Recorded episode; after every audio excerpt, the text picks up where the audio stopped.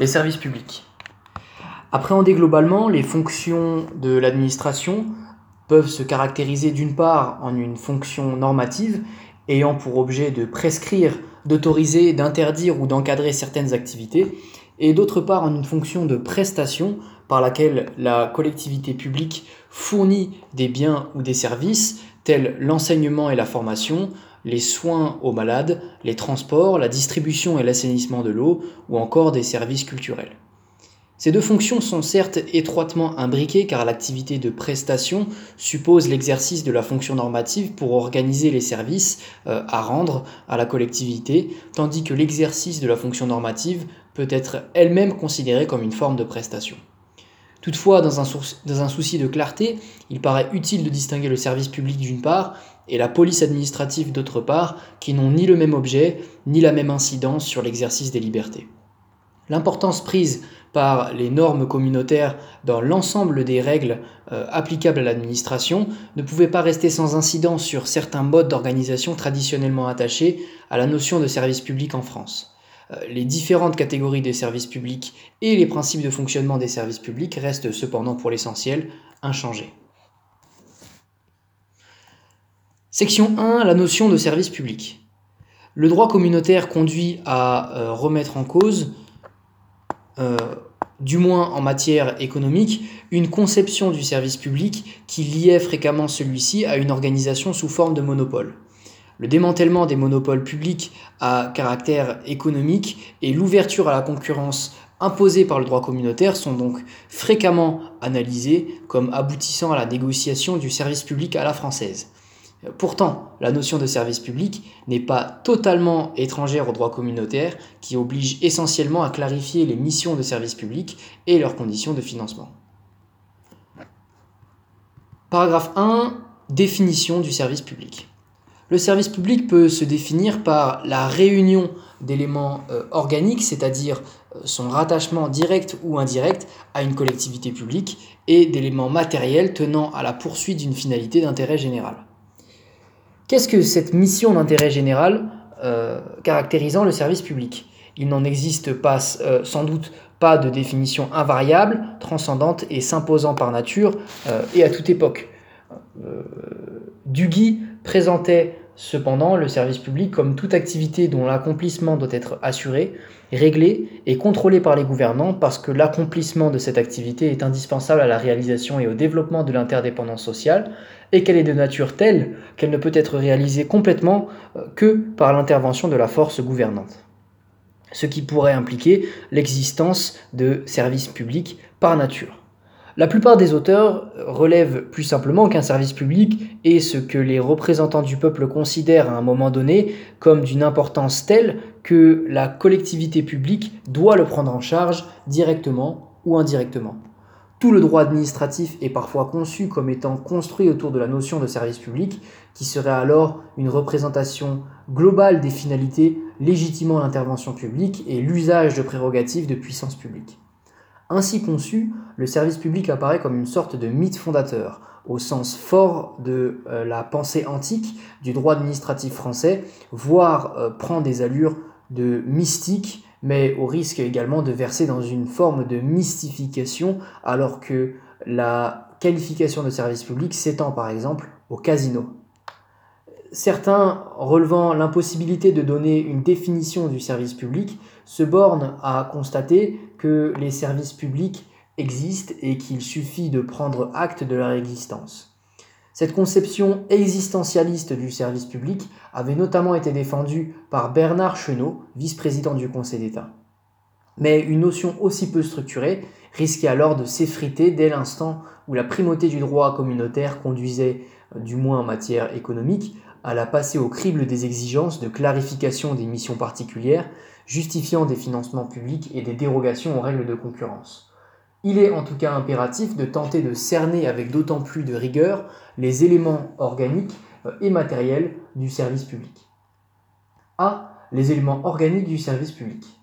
Dans le langage journalistique, les euh, services publics désignent fréquemment l'ensemble des administrations de l'État et des collectivités territoriales, ainsi que euh, les établissements publics et toutes les entreprises publiques, voire également les organismes de sécurité sociale. Cette approximation terminologique a cependant l'inconvénient de gommer le fait que, euh, par exemple, toute entreprise publique n'a pas nécessairement une activité de service public, et qu'à l'inverse, certaines activités de service public sont exercées par des organismes privés. Il n'en est de service public, il n'est de service public pardon, que si une activité d'intérêt général est assurée soit directement par l'État euh, ou une collectivité publique, soit au moins contrôlée par ceux-ci et assumée indirectement par eux. La première hypothèse, celle de l'exercice direct d'une activité de service public par une personne publique, est la plus fréquente. La majorité des services publics sont en effet directement assurés par l'État, les collectivités territoriales et leurs établissements publics. Cependant, un organisme privé peut assurer également une mission de service public à condition qu'il existe un certain rattachement au moins indirect de cette activité à une personne publique. Il a toujours été admis en effet que l'État puisse déléguer certaines missions de service public à des personnes privées, euh, physiques ou morales, à condition que ces services publics ne relèvent pas de fonctions de souveraineté euh, telles que le maintien de l'ordre ou l'activité de réglementation. Les concessions de services publics, dont les premières formes sont apparues en France dès le XVe siècle, ont connu un essor considérable au XIXe siècle, mais elles ne sont que l'une des, formes de la gestion déléguée des services publics. Il existe une telle diversité de formes d'association des personnes privées au service public qu'il n'est pas possible de dégager un critère unique, mais qu'il convient d'examiner les divers indices euh, du rattachement de l'activité à une personne publique, permettant de conclure que euh, l'activité exercée l'est bien sous le contrôle direct ou indirect d'une collectivité publique. Il peut s'agir de la désignation euh, par la personne publique de tout ou partie des dirigeants de l'organisme, du financement de l'activité par une personne publique ou d'une délégation de compétences euh, à l'organisme par une personne publique. Pour qu'il y ait rattachement indirect d'une activité à une personne publique euh, permettant de procéder à la qualification de service public, à supposer que l'élément matériel de la notion soit également présent, il convient donc que celle-ci puisse exercer un contrôle sur l'organisme privé. Ainsi, pour retenir la qualification de service public, le Conseil d'État a pris en compte, par exemple, le fait que les centres techniques industriels, établissements privés d'utilité publique, sont soumis à la tutelle du ministre, qui nomme les membres de leur conseil d'administration et contrôle leur activité par l'intermédiaire d'un commissaire du gouvernement doté d'un droit de veto suspensif. De même, une association culturelle exerce une activité de service public dès lors que cette association a été créée par la ville, que son conseil d'administration comporte une majorité de conseillers municipaux et que ses recettes sont constituées pour plus de la moitié par les subventions octroyées par la ville. Le contrôle de l'autorité publique se manifeste par l'octroi qu'elle fait à la personne privée de prérogatives de puissance publique. Euh, la présence de telles prérogatives n'est cependant plus une condition de la reconnaissance du service public. Euh, une personne privée se voit donc reconnaître en principe l'attribution d'une mission de service public lorsqu'elle assure une mission d'intérêt général sous le contrôle de l'administration et qu'elle est dotée à cette fin de prérogatives de puissance publique. Toutefois, même en l'absence de telles prérogatives, une personne privée doit également être regardée euh, dans le silence de la loi comme assurant une mission de service public lorsque eu égard à l'intérêt général de son activité, aux conditions de sa création, de son organisation ou de son fonctionnement, aux obligations qui lui sont imposées ainsi qu'aux mesures prises pour vérifier que les objectifs qui lui sont assignés euh, sont atteints, il apparaît que l'administration a entendu lui confier une telle mission.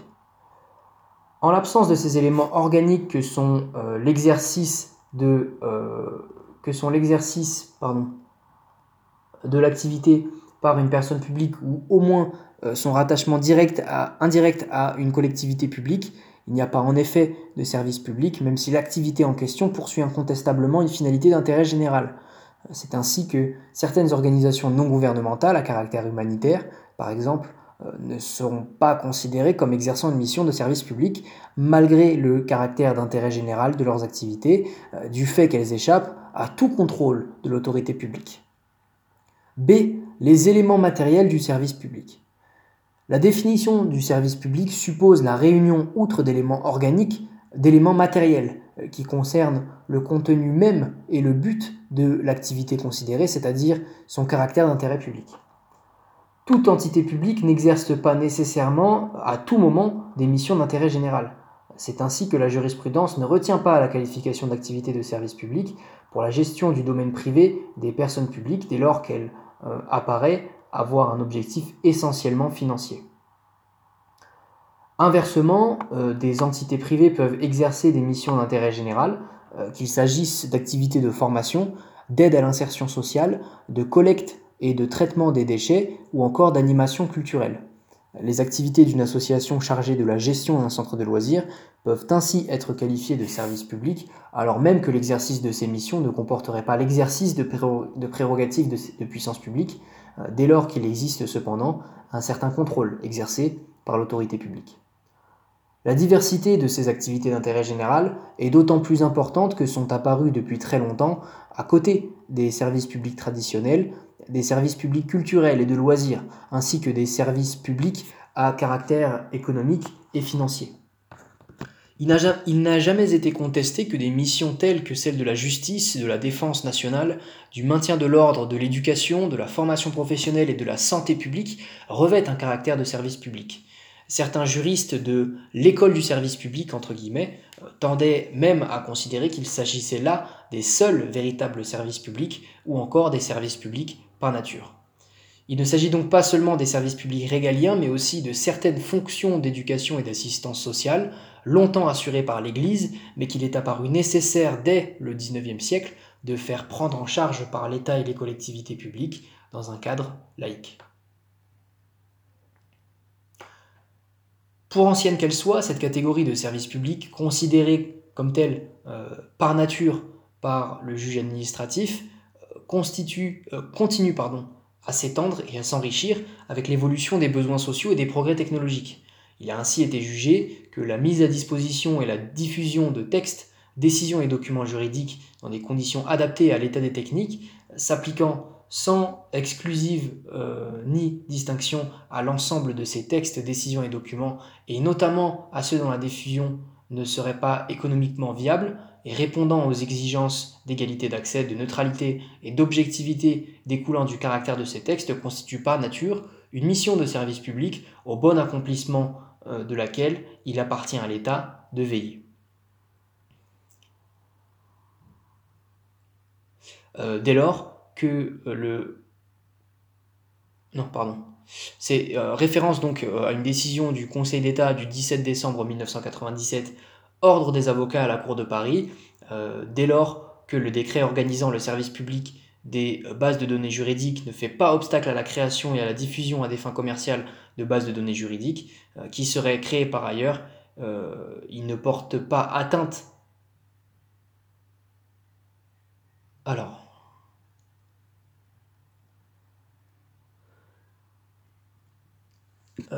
ah qui serait créé par ailleurs, il ne porte pas atteinte par ailleurs à la liberté du commerce et de l'industrie. Au début du XXe siècle encore, un juriste aussi éminent que Maurice Oriou développait l'idée que les représentations données dans les théâtres publics ne pouvaient relever d'une activité de service public dès lors que le théâtre avait pour effet, selon lui, d'exalter l'imagination, d'habituer les esprits à une vie factice et fictive, au grand détriment de la vie sérieuse, d'exciter les passions de l'amour, lesquelles sont aussi dangereuses que celles du jeu et de l'intempérance. Ces lignes ont essentiellement l'intérêt de montrer le caractère contingent, selon l'époque, des euh, caractères intrinsèques de ce qui permet d'identifier la notion d'intérêt général. Des spectacles de théâtre, euh, de sport ou encore de feux d'artifice ont été qualifiés depuis lors de services publics, lorsqu'ils sont organisés par des collectivités publiques ou même par des organismes privés placés sous un euh, certain contrôle des collectivités publiques. La question a été posée de la légitimité de la création des services euh, commerciaux par des collectivités publiques dès lors que ceux-ci sont susceptibles de concurrencer euh, des activités privées et de heurter ce faisant le principe de la liberté du commerce et de l'industrie. Le Conseil d'État en a cependant admis la possibilité dès un arrêt de 1901, euh, Conseil d'État 29 mars 1901, Casanova, dans l'hypothèse de circonstances exceptionnelles, cette condition étant remplacée dès 1930 par la simple exigence de, circonstances particulières de temps et de lieu, chambre syndicale de commerce, du commerce en détail de Nevers, faisant apparaître une certaine carence de euh, l'initiative privée. Le Conseil d'État a encore assoupli cette condition en admettant la création d'un service public de loisirs en présence d'une carence qualitative de l'initiative privée, avec l'arrêt de 1959 Syndicat des exploitants de euh, cinématographes de l'Oranie. Si le principe demeure que les entreprises ayant un caractère commercial restent, en règle générale, euh, réservées à l'initiative privée, une commune peut créer par exemple une épicerie bar-restaurant, même s'il existe déjà un café-hôtel-restaurant dès lors que ce dernier est considéré comme mal tenu. Une certaine inflexion restrictive euh, de la jurisprudence semble cependant s'être développé plus récemment. Il a ainsi été précisé tout d'abord que les interventions économiques des collectivités publiques ne sont possibles que si un intérêt public le justifie et euh, dans le respect euh,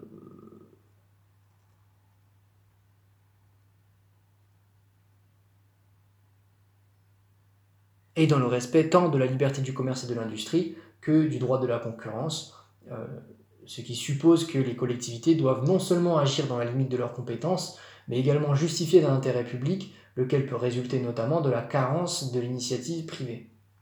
En outre, une telle intervention ne doit pas se réaliser suivant des modalités telles qu'en raison de la, de la situation particulière dans laquelle se trouverait cette personne publique euh, par rapport aux autres opérateurs agissant sur le même marché, elle fausserait le libre jeu de la concurrence sur celui-ci. Euh, il existe des cas où cette condition de carence de l'initiative euh, privée ne s'applique pas. Euh, c'est ainsi qu'il a été admis qu'une personne publique pouvait assurer elle-même une activité commerciale pour répondre à ses propres besoins pour une boulangerie militaire approvisionnant un établissement pénitentiaire. La même solution étant applicable à une activité de conseil juridique développée par l'État pour veiller au respect du principe de l'égalité dans la mesure où cette activité s'opère totalement hors marché. L'administration peut également exercer des activités commerciales si elles constituent le prolongement normal d'une activité d'un service public euh, ou un complément utile aux services municipaux existants. Il a été aussi rappelé que l'administration peut exercer toute activité considérée comme étant de nature administrative par nature. Euh, une collectivité publique peut enfin fournir des services à une autre collectivité publique sous réserve de respecter les procédures de mise en concurrence. Il est en effet aujourd'hui admis que le principe de la liberté du commerce et de l'industrie ne fait pas obstacle par lui-même à ce qu'un établissement public se porte candidat à l'obtention d'une délégation de service public proposée par une collectivité territoriale.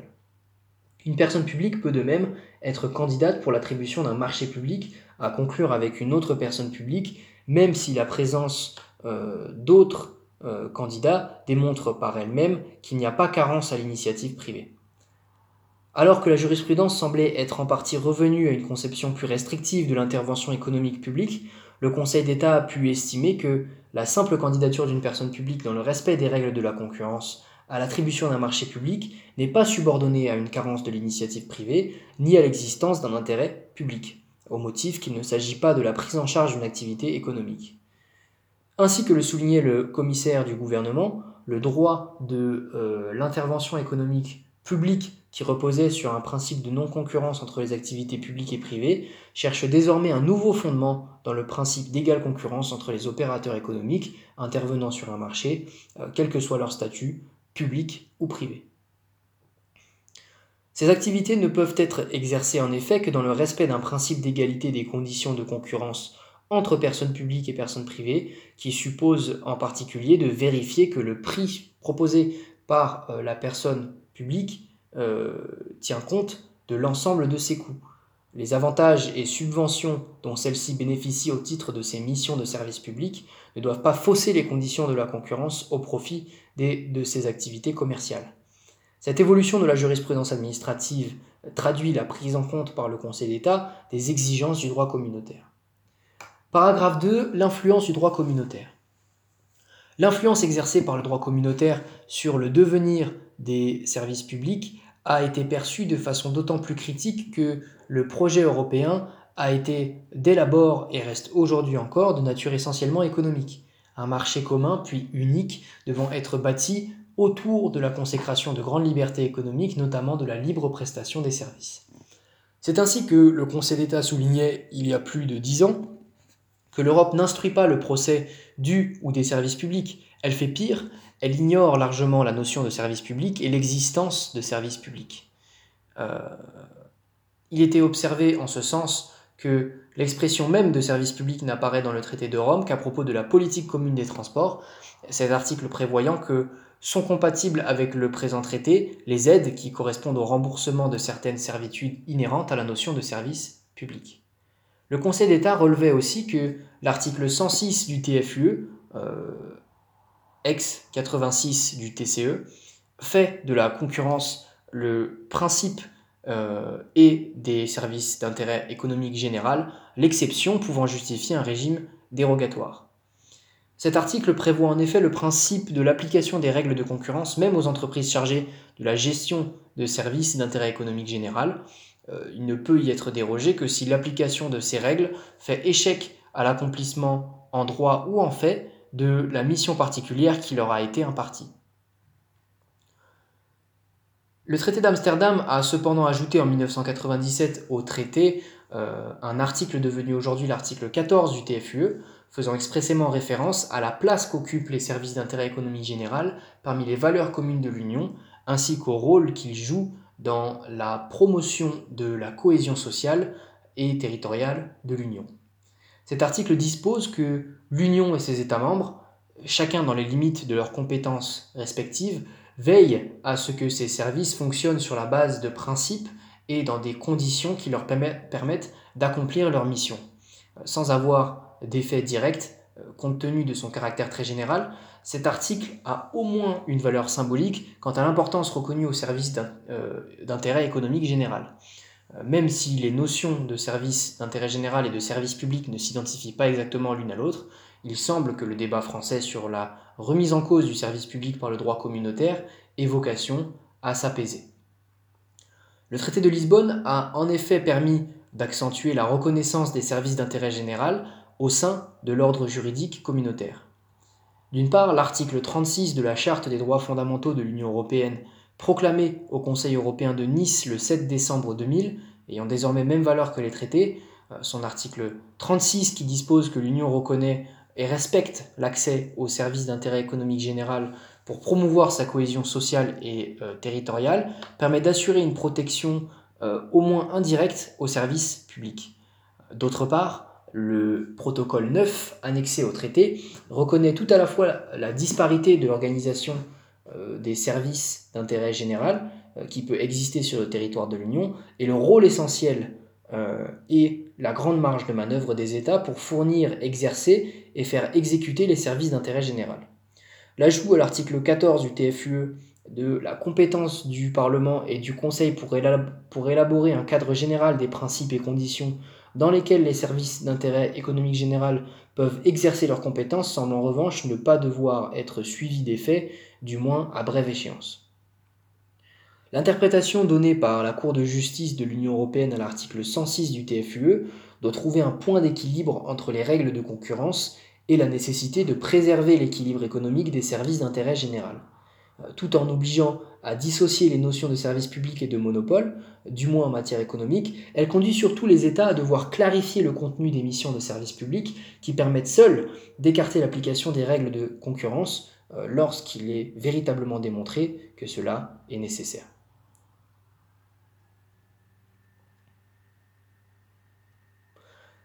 Cette évolution a été perçue en France comme une remise en cause du service public à la française. En effet, ainsi que le relevait le rapport remis au Premier ministre par le vice-président du Conseil d'État, euh, Benoît de Saint-Marc, euh, l'expression de service public à la française désigne des modalités d'organisation, celles qui consistent à confier l'exécution des services publics en réseau à des monopoles publics, le plus souvent nationaux, dont les salariés bénéficient d'un statut particulier. Euh, il soulignait aussi que sans que la démarche communautaire et la démarche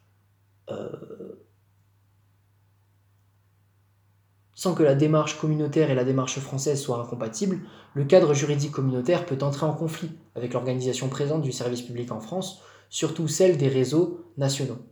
Il notait cependant que cette forme d'organisation du service public n'est qu'un produit de l'histoire et qu'elle n'est pas intrinsèquement liée à la notion même de service public. La remise en cause des monopoles conférés par l'État à certaines entités publiques ne devrait pas se traduire par la négation du service public lui-même, sauf à ce que la pérécation tarifaire permise par le monopole disparaisse avec celui-ci. Il en résulterait alors un risque de remise en cause du modèle républicain des services publics, caractérisé par l'égalité devant le service public sur tout le territoire.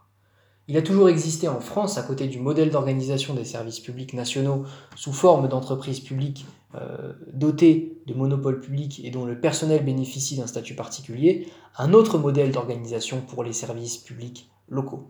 Euh, celui-ci se caractérise à l'inverse par un recours très large aux concessions et à fermage, avec des remises en concurrence périodiques, notamment en matière d'eau, d'assainissement et euh, de traitement des déchets. Cette forme de gestion déléguée de services publics, après appel à la concurrence, apparaît comme le deuxième modèle français en matière de services publics. L'influence du droit communautaire ne conduit donc pas ici à des bouleversements, mais seulement à des clarifications. B. Une exigence de clarification des missions de services publics. L'article 106 du TFUE ne concerne que les services d'intérêt économique général euh, pour les soumettre aux règles de la concurrence, mais préciser aussi que l'application de celle-ci ne saurait faire échec à l'accomplissement en droit ou en fait de leur mission particulière, ainsi qu'il a été rappelé. Les, les, communications publiées par la Commission européenne en 1996 puis en 2000 sur les services d'intérêt général en Europe puis les livres verts de 2003 et blancs de 2004 définissent ceci comme euh, les activités de service considérées d'intérêt général par les autorités publiques et soumises pour cette raison à des obligations de service public. Celles-ci peuvent avoir un caractère collectif tendant par exemple à la protection de l'environnement ou correspondre à des prestations individualisables à travers en particulier la notion de service universel. En revanche, les entités qui, en raison de l'activité qui est la leur, ne peuvent, dans leur globalité, être qualifiées d'entreprises et ainsi de services à caractère économique, ne sont pas soumises au droit de la concurrence, même lorsqu'elles procèdent à l'achat de biens et de services. La notion de service universel implique que soit assuré partout et pour tous un service de qualité prédéfinie à un prix abordable. Les textes communautaires rendent l'organisation d'un tel service universel obligatoire pour les États en matière postale, de communication électronique et d'électricité. Si cette notion est souvent perçue en France comme un service public minimum, ou comme n'étant que ce qui reste du service public après la vague de libéralisation des secteurs autrefois organisés sous forme de monopole, la Commission européenne soulignait dans les communications précitées que le service universel obéit non seulement au principe d'égalité et de continuité, mais aussi à celui d'adaptation et qu'il pourrait être appelé à s'étendre à des domaines nouveaux, par exemple ceux de la téléphonie mobile ou de l'Internet à haut débit. Il reste qu'il n'a guère été réellement étendu dans le domaine des télécommunications, par exemple, depuis qu'il a été euh, organisé par les premiers textes. Des obligations de service public allant au-delà du service universel peuvent cependant être instituées euh, par un État s'il l'estime nécessaire. Des restrictions à la concurrence peuvent être imposées par un État pour assurer l'équilibre économique d'un service d'intérêt général, mais à condition que soient clairement définies les obligations de service public assumées par l'autorité en charge de ce service et qu'il soit démontré que l'accomplissement de ces missions justifie de telles dérogations aux règles de concurrence. L'obligation de fourniture d'énergie électrique sur tout le territoire concédé euh, à tout moment et à des conditions égales pour tous caractérise ainsi un service d'intérêt économique général et des restrictions à la concurrence sont possibles si, euh, si elles sont nécessaires pour permettre à l'entreprise d'assurer cette mission compte tenu des coûts qu'elle doit supporter et des réglementations particulièrement en matière d'environnement auxquelles elle est soumise.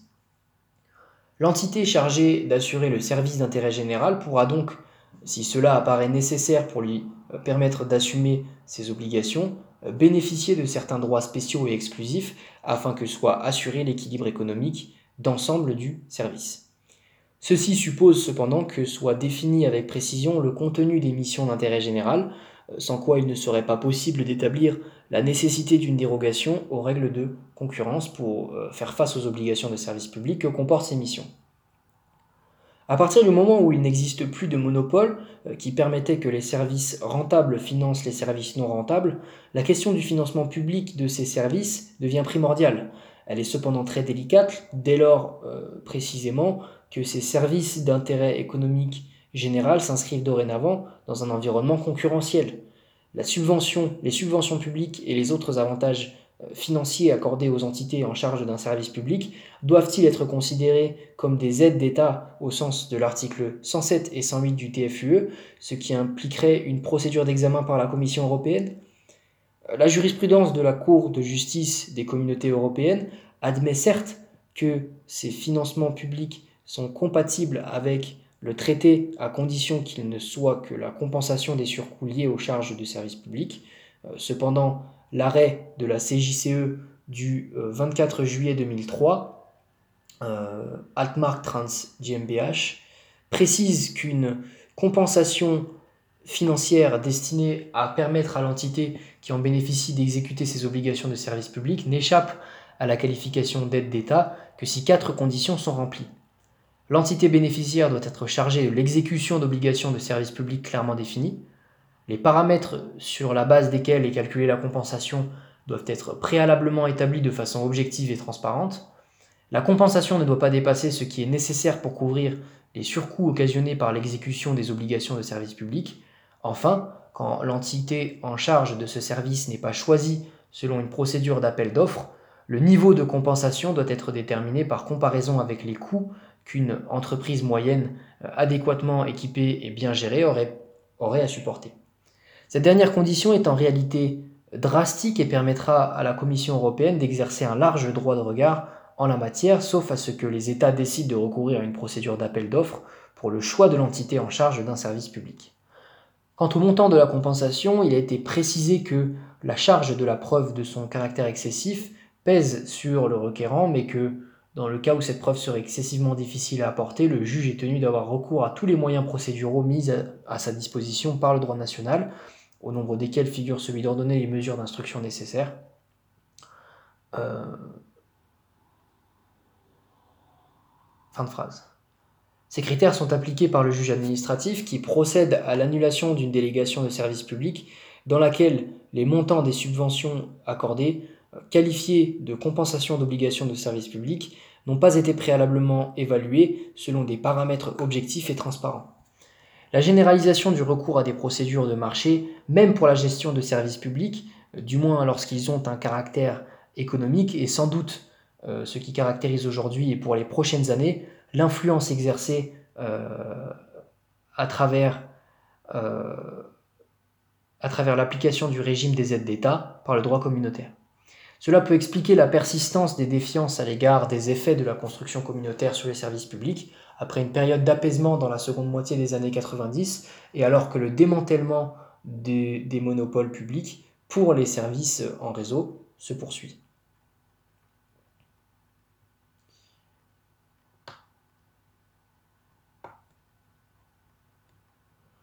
Section 2, les euh, différentes catégories de services publics. La jurisprudence constitutionnelle conduit aujourd'hui à distinguer entre les services publics constitutionnels et les autres services publics, au-delà de l'indistinction euh, plus classique entre services publics administratifs et services publics industriels et commerciaux. Paragraphe 1. Services publics constitutionnels et autres services publics. Le préambule de la Constitution de 1958 renvoie au préambule de la Constitution de 1946 dont le neuvième alinéa prévoit que les entreprises dont l'exploitation a le caractère d'un service public national doivent devenir la propriété de la collectivité, ce dont on peut déduire qu'elles doivent a fortiori le rester si elles le sont déjà. Le Conseil constitutionnel a fait une distinction entre les services publics dont l'existence s'impose aux législateurs et les autres services publics, dont la création mais aussi la suppression peuvent être décidées sans méconnaître aucune disposition constitutionnelle. Il résulte de son analyse que la notion de service public national telle qu'elle est visée par le 9e alinéa du préambule de la Constitution de 1946 euh, et celle de service public euh, constitutionnel ne se recouvrent pas. En effet, s'il existe des services publics nationaux dont la nécessité découle de principes ou de règles de valeur constitutionnelle, en revanche, la détermination des autres activités qui doivent être érigées en service public national est laissée à l'appréciation du législateur ou de l'autorité réglementaire selon les cas. Le Conseil constitutionnel a, relevé que dès lors que le législateur confère à une entreprise telle euh, France Télécom la qualité de service public national, il est cohérent de prévoir que l'État restera actionnaire majoritaire de cette entreprise. Il ne s'agit là cependant que d'une précision tautologique qui impose simplement au législateur, s'il entend privatiser l'entreprise, de s'assurer qu'il l'a euh, effectivement, euh, qu'il a effectivement privé ce faisant des, caractères des caractéristiques d'un service public national. C'est ce qu'a entendu faire la loi du 31 décembre 2003 autorisant la privatisation de France Télécom dans la mesure où celle-ci n'est plus en charge de plein droit des missions de service public en ce domaine. Le Conseil constitutionnel a eu l'occasion de réitérer ce raisonnement circulaire à propos du service public de l'énergie, rappelant que le fait qu'une activité, ait été érigée en service public national sans que la Constitution l'ait exigé ne fait pas obstacle au transfert au secteur privé de l'entreprise qui en est chargé. Mais que ce transfert suppose que le législateur prive la dite entreprise des caractéristiques qui en faisaient un service public national.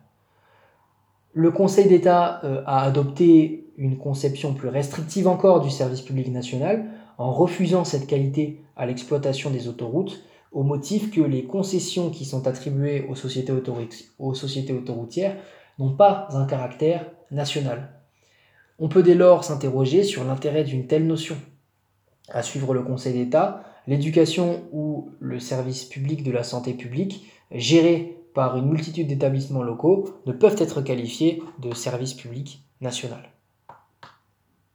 Si le Conseil constitutionnel a consacré le principe de l'existence de services publics constitutionnels euh, qui s'imposent au pouvoir public, sauf révision éventuelle de la Constitution, il n'en a pas défini précisément la nature et encore moins la liste S'agissant ici d'interpréter des dispositions constitutionnelles, le Conseil constitutionnel devra préciser la véritable portée de l'indistinction entre services publics constitutionnels et autres services publics, ce qu'il n'a fait jusqu'ici que de façon négative en déniant cette qualité aux activités exercées par les entreprises visées euh, par les diverses lois de privatisation intervenues à ce jour. À la lecture de la Constitution et en particulier du préambule de 1946, il est cependant possible de considérer que pourraient être identifiés comme tels les services qui sont directement liés à la défense nationale, la justice, l'enseignement public, à tous les degrés et le service public de la santé. L'enseignement public à tous les degrés et le service public de la santé. Les entités en charge des services publics institués en ces matières ne pourraient donc être transférées au secteur privé. Alors que l'existence même de ces services publics est implicitement consacrée par la Constitution, le champ du service public peut en revanche varier en tout autre domaine selon les besoins de l'époque et les choix des pouvoirs publics. Cette distinction ne fait que lointainement écho au débat de doctrine opposant la thèse selon laquelle il est de service public par nature dont l'existence est indispensable à la réalisation de l'interdépendance sociale et s'impose donc au gouvernement, et la conception dite objective du service public de euh, Gaston Gèze, selon laquelle sont uniquement service public les besoins euh, d'intérêt général que les gouvernants d'un pays donné, à une époque donnée, ont décidé de satisfaire par le procédé du service public. Paragraphe 2. Services publics administratifs et services publics industriels et commerciaux. S'il n'a jamais euh, été contesté que l'administration puisse recourir à la gestion privée pour certains aspects des activités de service public, l'idée que des services entiers puisse fonctionner sous le régime de la gestion privée a été prévue par une large partie de la doctrine de la moitié du XXe siècle comme traduisant une crise du service public. Telle est pourtant la solution qu'a euh, consacrée le tribunal des conflits dans le fameux arrêt du 22 janvier 1921 Société commerciale de l'Ouest africain, arrêt dit du bac des locas. Euh, la colonie de la Côte d'Ivoire exploitait en effet le bac des locas sur une lagune. Le bac coula brusquement, entraînant par le fond euh, les automobiles qu'il transportait. Le tribunal des conflits fut donc conduit à désigner la juridiction compétente pour connaître du litige qui en est résulté. Jugeant que la colonie de Côte d'Ivoire exploite un service de transport dans les mêmes conditions qu'un industriel ordinaire, euh, le tribunal des conflits décidait qu'il appartenait à la juridiction judiciaire de connaître des conséquences dommageables de l'accident, dès lors que le fonctionnement de ce service à caractère industriel et commercial était soumis au droit privé. La distinction entre services publics administratifs et services publics industriels et commerciaux, euh, ainsi consacrée par cet arrêt, n'obéit cependant aujourd'hui, n'obéit pas cependant aujourd'hui à un critère simple qui la rendrait facile à manier euh, concrètement. La jurisprudence du Conseil d'État, avec euh, l'arrêt Union syndicale des industries aéronautiques, oblige à recourir à un faisceau d'indices pour distinguer un service public industriel et commercial d'un service public administratif. Ces indices peuvent être tirés de l'objet du service, de l'origine de ses ressources euh, et des modalités de son organisation et de son fonctionnement. Si le service est essentiellement financé par les usagers et a un objet euh, et des modalités de fonctionnement comparables à l'activité que pourrait exercer une entreprise privée, il sera qualifié de service public industriel et commercial, euh, tel est le cas des services rendus par EDF, la SNCF, mais aussi les sociétés chargées de la distribution d'eau ou encore des aéroports lorsqu'ils exploitent des euh, parcs de stationnement ou rendent des services d'assistance aux compagnies aériennes. Le maniement de ces indices est variable selon les services en cause. La jurisprudence estime que certains d'entre eux sont en principe, de par leur objet, industriels et commerciaux, comme la distribution de l'eau en particulier, quand bien même ils seraient gérés directement par une personne publique et structurellement déficitaires, pour autant que des redevances proportionnelles à l'usage du service restent perçues sur les usagers. La portée de la distinction est importante. Alors que les services publics administratifs sont soumis au droit public, les relations des services publics industriels et commerciaux avec les usagers, le personnel et les fournisseurs sont régis par le droit privé. le juge administratif est cependant compétent si au cours d'un litige euh, se pose la question de la légalité du règlement d'organisation d'un service public, même s'il a un caractère industriel et commercial. C'est ainsi que, saisi d'une question préjudicielle relative à la légalité des dispositions réglementaires d'un cahier des charges relatif à une concession du service de distribution d'eau, le Conseil d'État a eu l'occasion de préciser que la prohibition des clauses abusives prévue à l'article L132-1 du Code de la consommation s'applique aux services publics industriels et commerciaux. Il a été jugé qu'une clause d'exonération de responsabilité au profit du distributeur d'eau euh, n'apparaît pas justifiée par les caractéristiques particulières de ce service public et qu'elle est donc illégale car abusive au sens des, car abusive au sens des dispositions du Code de la consommation. La jurisprudence Naliato, euh, tribunal des conflits 1955, avait permis de croire à un moment qu'il existait une troisième catégorie de services publics dits sociaux, euh, régis également pour une large part par le droit privé, compte tenu de leur ressemblance avec les activités de certains organismes privés. Cette jurisprudence a cependant été abandonnée dès 1983 et n'a plus qu'un intérêt historique euh, avec la jurisprudence Tribunal des conflits 1983 Gambini.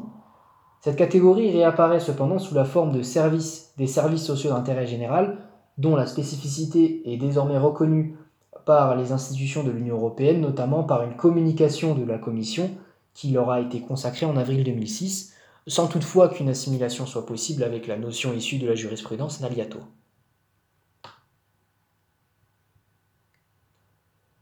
Section 3. Les principes de fonctionnement des services publics.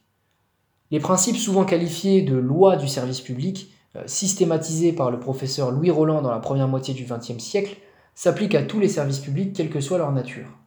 Euh, sans doute, les règles de fonctionnement euh, des services publics ne se réduisent-elles pas à la trilogie des principes de continuité, d'égalité et de mutabilité du service public, mais ceci en constitue le cœur. D'autres règles, telles le principe de neutralité et celui de laïcité du service public, apparaissent pour une part comme des corollaires du principe d'égalité devant le service public, en particulier dans le domaine de l'enseignement. Bien qu'inscrit dans la Constitution, le principe de laïcité est issu, pour l'essentiel, de la loi du 9 euh, décembre 1905 concernant la séparation des églises et de l'État. Ce texte vise à concilier l'affirmation de la liberté de conscience et la garantie de la neutralité des agents publics et des services publics à l'égard des cultes. Cette double finalité amène l'administration à opérer de ce principe une application nuancée sous le contrôle du juge. Le Conseil d'État euh, a ainsi été récemment amené à considérer que l'installation d'une crèche de Noël dans un, emplacement public à titre temporaire n'est légalement possible que lorsqu'elle présente un caractère culturel, artistique ou festif, sans exprimer la reconnaissance d'un culte ou marquer une préférence religieuse, condition qui doit s'apprécier en fonction de chaque contexte. Chaque contexte local. Donc c'est euh, Conseil d'État, 9 novembre 2016, Fédération départementale des libres penseurs de la Seine-et-Marne. La gratuité n'est pas une loi fondamentale du service public, ainsi que le démontre l'existence même de services publics industriels et commerciaux financés pour une large part par nature même par les usagers.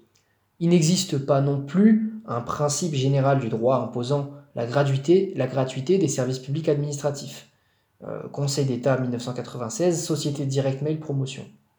Toutefois, les usagers doivent pouvoir bénéficier gratuitement des prestations d'un service public obligatoire tels les services de secours, de lutte contre l'incendie ou de contrôle dans l'intérêt de la santé publique, euh, à la seule exception du remboursement des frais exposés pour les prestations particulières qui ne relèvent pas de la nécessité publique. 1984, euh, Ville de Versailles, Conseil d'État. Pas plus qu'il n'existe un principe de gratuité du service public, le droit français du service public ne consacre l'existence d'un euh, droit au service public et euh, diversité des grands ne consacre l'existence d'un droit au service public. Les autorités compétentes au sein de la collectivité publique concernée sont libres d'instituer un service public et le sont aussi d'y mettre fin, euh, en vertu d'une jurisprudence constante, euh, sauf si une disposition législative impose sa création ou son maintien.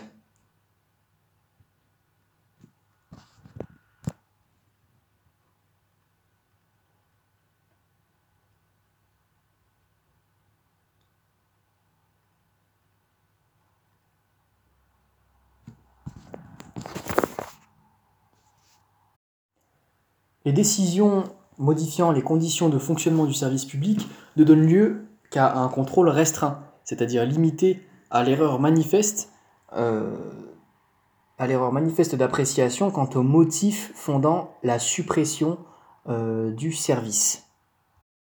Il n'est pas étonnant dans ces conditions que les éventuelles annulations euh, sanctionnent plus souvent les vices de sanctionnent plus souvent des vices de procédure. Paragraphe 1. Le principe de continuité. La jurisprudence du Conseil d'État et celle du Conseil constitutionnel euh, relative à euh, la grève, euh, donc l'arrêt de Haen, Winkel, respectivement 1909 et 1750. donc la jurisprudence du Conseil d'État et celle du Conseil constitutionnel relative à la grève ont été l'occasion pour l'une et l'autre juridiction d'affirmer avec force le caractère fondamental du principe de continuité du service public. C'est ainsi que l'exercice du droit de grève, dont le principe est par ailleurs consacré par la Constitution, doit se concilier avec les nécessités du service public. Un débat récurrent a lieu en France euh, quant à l'opportunité d'instaurer un service minimum ou garantie en cas de grève dans les services publics. De telles mesures peuvent être prises par le chef de service lorsque euh, leur objet est d'éviter un usage abusif du droit de grève ou euh, contraire aux nécessités de l'ordre public. Toutefois, si la garantie de l'effectivité du principe fondamental de continuité du service public incombe au chef de service, ce dernier n'a pas l'obligation d'édicter à tout moment une réglementation du droit de grève si d'une part l'établissement concerné s'est doté d'un dispositif conventionnel de prévention de la grève et d'autre part, l'État est susceptible d'exercer son pouvoir de réquisition.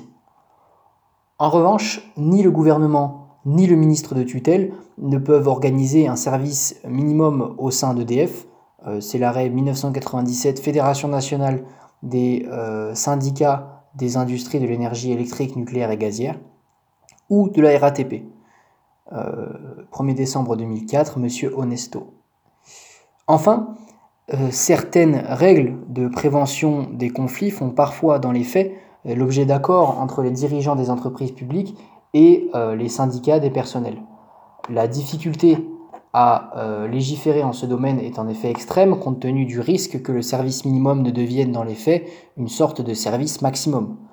bien qu'elle soit limitée au seul transport public terrestre de voyageurs, la loi du 21 août 2007 dont le Conseil constitutionnel à constater la conformité de la Constitution, à, constater la conformité à la Constitution, précise les conditions dans lesquelles le droit de grève peut être encadré pour garantir la continuité du service public en cas de perturbation prévisible du trafic. L'autorité organisatrice des transports doit définir les dessertes prioritaires et les niveaux de service minimal en fonction de l'importance des perturbations. Par ailleurs, les employeurs et euh, les organisations syndicales des entreprises de ce secteur doivent conclure des conventions collectives de prévisibilité de services permettant la mise en œuvre d'un plan de transport adapté en cas de perturbation prévisible. La volonté d'assurer une continuité du service public a également inspiré la loi du 20 août 2008 qui instaure à la charge des communes une obligation d'accueil des enfants en cas de grève euh, pour les écoles maternelles et élémentaires sans qu'il s'agisse à proprement parler d'un service minimum, aucun enseignant n'étant alors dispensé. La portée pratique du principe de continuité n'est cependant pas limitée au seul cas de la grève. L'administration est tenue de prendre toute mesure de façon plus générale pour assurer un fonctionnement continu du service sans que des incidents, du moins s'ils étaient d'une nature prévisible, provoquent son interruption. Le principe de continuité n'implique certes pas que les euh, services publics fonctionnent en permanence, mais il impose un fonctionnement euh, régulier sans autre interruption que celle prévue par les règlements d'organisation du service public. Paragraphe 2. Le principe d'égalité. Le principe d'égalité devant le service public euh, corollaire du principe d'égalité devant la loi consacrée par euh, la déclaration de 1789, bénéficie tant aux usagers des services, euh, des services publics qu'aux agents des services publics. Il impose l'égalité d'accès aux emplois publics, quelles que soient les opinions politiques des candidats. C'est l'objet de l'arrêt de Conseil d'État 1954 Barrel, et ne peut interdire les manifestations des opinions, notamment religieuses, que dans la mesure où une telle interdiction est rendue nécessaire par des considérations liées à euh, l'ordre public ou au bon fonctionnement du service public.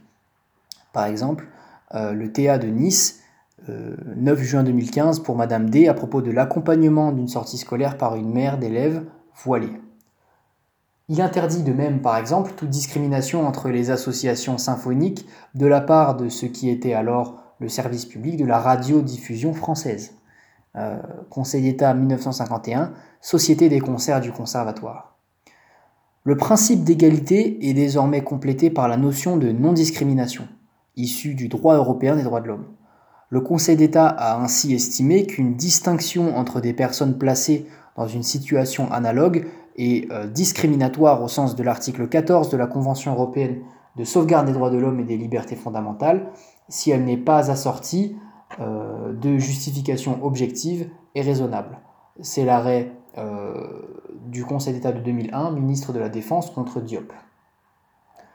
Si le principe d'égalité impose de traiter de façon égale ceux qui se trouvent dans des situations semblables, certaines différenciations de traitement sont licites lorsqu'elles sont en rapport avec des différences de situation appréciables. Euh, Conseil d'État 10 mai 1974, Denoyer et Schork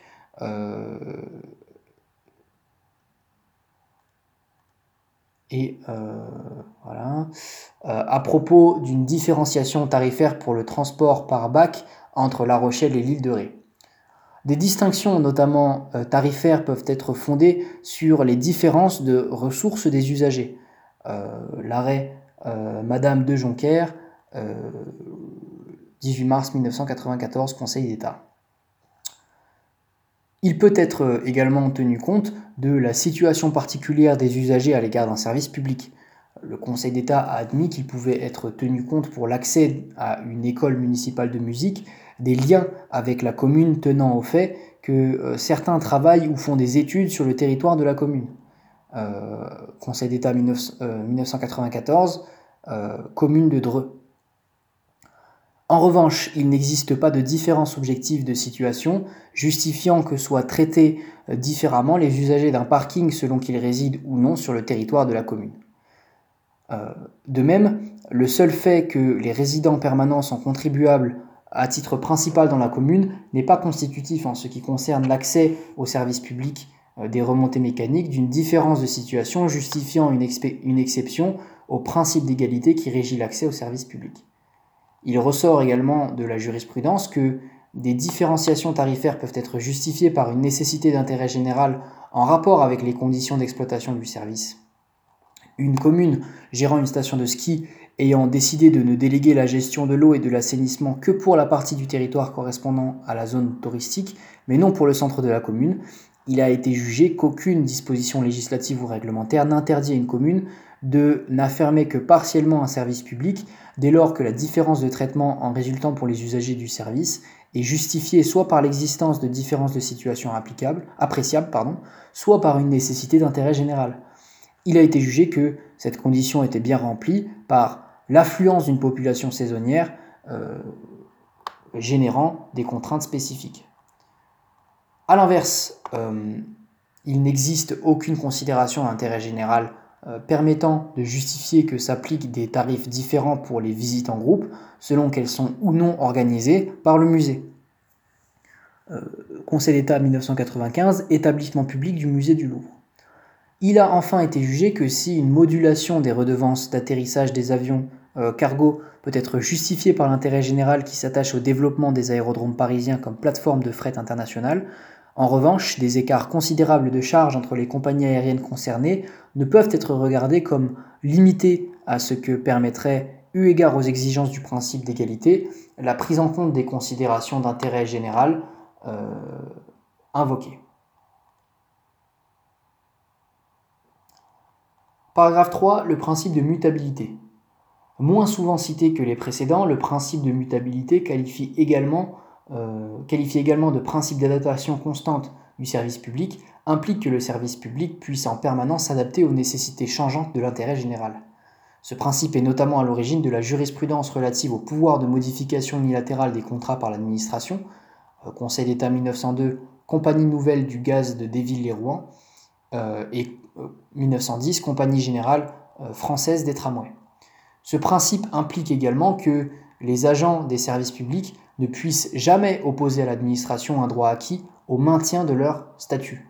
Euh, Conseil d'État 1960 Jaffray, 1973 Syndicat national du personnel navigant commercial, y compris euh, s'agissant des dispositions relatives à leur rémunération. Les usagers ne peuvent non plus se réclamer d'un droit au maintien euh, en l'état des règles d'organisation du service public, euh, le principe de mutabilité peut même être appliqué dans son acceptation la plus extrême puisque les usagers n'ont aucun droit au maintien d'un service public, sauf texte exprès contraire. Les décisions modifiant les conditions de fonctionnement du service public peuvent euh, cependant donner lieu à un contrôle restreint du juge administratif. Qu'il s'agisse des usagers du service comme des agents publics, le principe de mutabilité du service public ne les prive pas pour autant de tout droit. En effet, les usagers ont droit à un fonctionnement normal du service, conformément aux règles prédéfinies. Euh, Conseil d'État 1969, l'arrêt Vincent. Et les agents à l'application exacte de leur statut euh, tant qu'il n'est pas modifié. Euh, dans les deux cas, toute modification du régime des prestations du service public ou du statut des agents ne peut revêtir un caractère rétroactif. respectivement, 1948 Société du journal L'Aurore, et 1991, Fédération nationale des associations d'usagers des transports. La conciliation du principe euh, de mutabilité et du principe d'égalité devant le service public peut cependant se révéler délicate lorsque euh, la conciliation du principe de mutabilité et du principe d'égalité devant le service public peut cependant se révéler délicate lorsque l'administration invoque le principe de l'adaptation constante du service public pour procéder, par exemple, à un redéploiement géographique de l'organisation du service public, regroupement de classes d'école ou fermeture des plus petites gares, euh, tandis que les usagers critiquent ces mesures au, nom du principe d'égalité devant le service public. Euh, rapport au Conseil d'État sur le principe d'égalité, EDCE euh, e 1994 et 1996. L'adaptation des services publics au niveau local passe ainsi parfois par la suppression de certaines des modalités de leurs prestations. Pour prévenir tout abandon du euh, service public en zone rurale, euh, la loi du 4 février 1995 avait prévu la création d'une commission départementale d'organisation et de modernisation des services publics qui devait adopter un schéma départemental d'organisation et d'amélioration des services publics. Ce dispositif n'ayant pas été mis en application.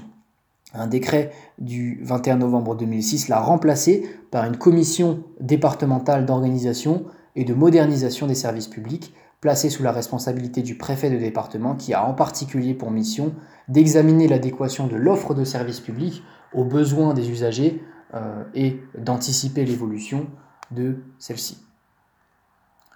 c'est la fin du chapitre sur le service public.